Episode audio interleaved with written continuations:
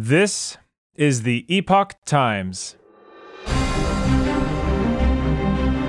Welcome to Epoch Audio, showcasing the best journalism covering news, culture, and society, addressing issues overlooked or avoided by other media. For the text version of this and more articles providing truth, tradition, and hope, please go to theepochtimes.com.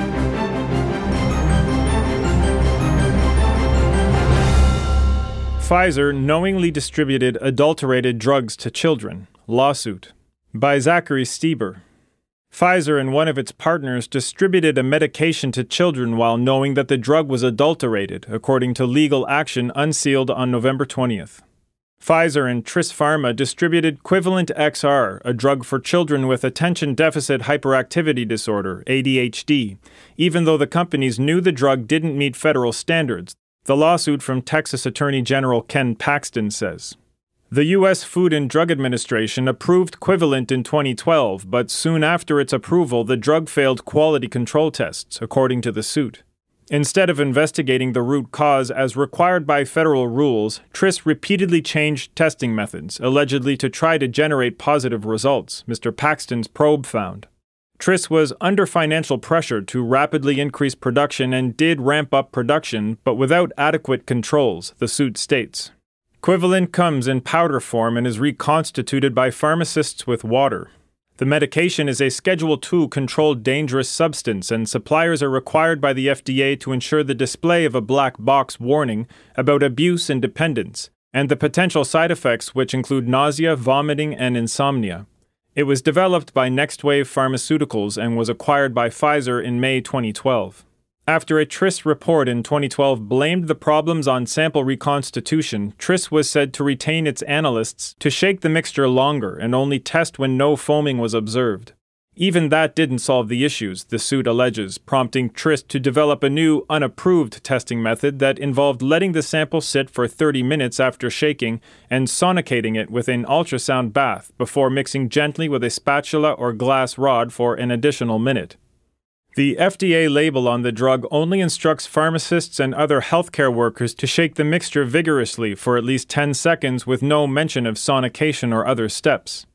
An internal Pfizer email obtained by Mr. Paxton said that the change in testing method meant that Tris was out of compliance. The Attorney General was surprised when the change was approved by Tris and that Pfizer took no actions to intervene, according to the suit. Concealing the information resulted in Texas authorities approving the medication as a preferred drug for Medicaid, which Pfizer had targeted as a good way to increase revenue, Mr. Paxton says. Consumers complained as early as 2013 of a lack of effect, but when the companies discussed how to respond, they diverged, with Pfizer allegedly wanting to say the complaints stemmed from poor titration, according to the suit.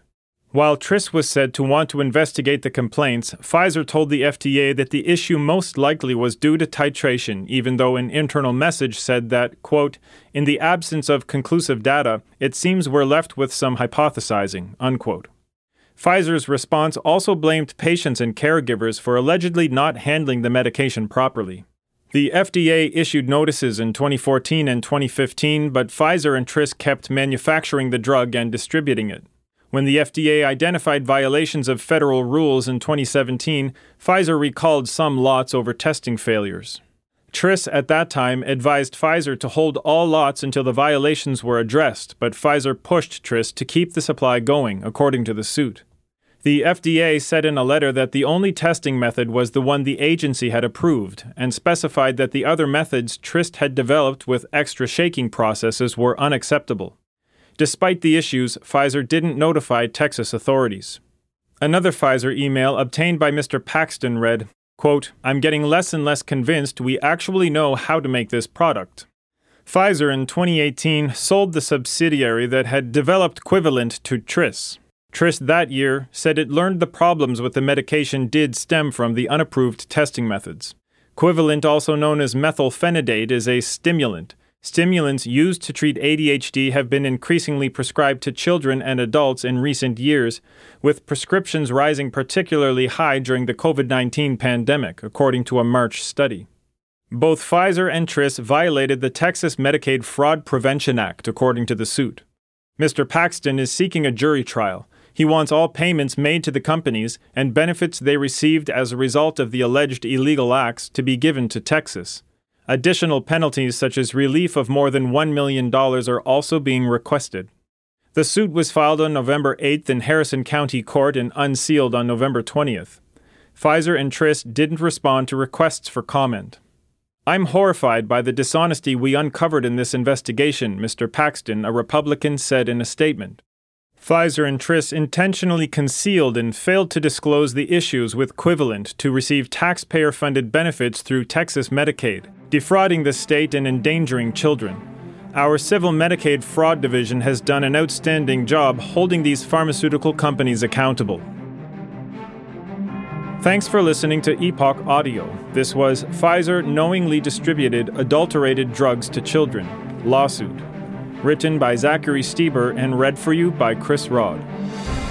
For more Epoch Times articles in text, please visit theepochtimes.com.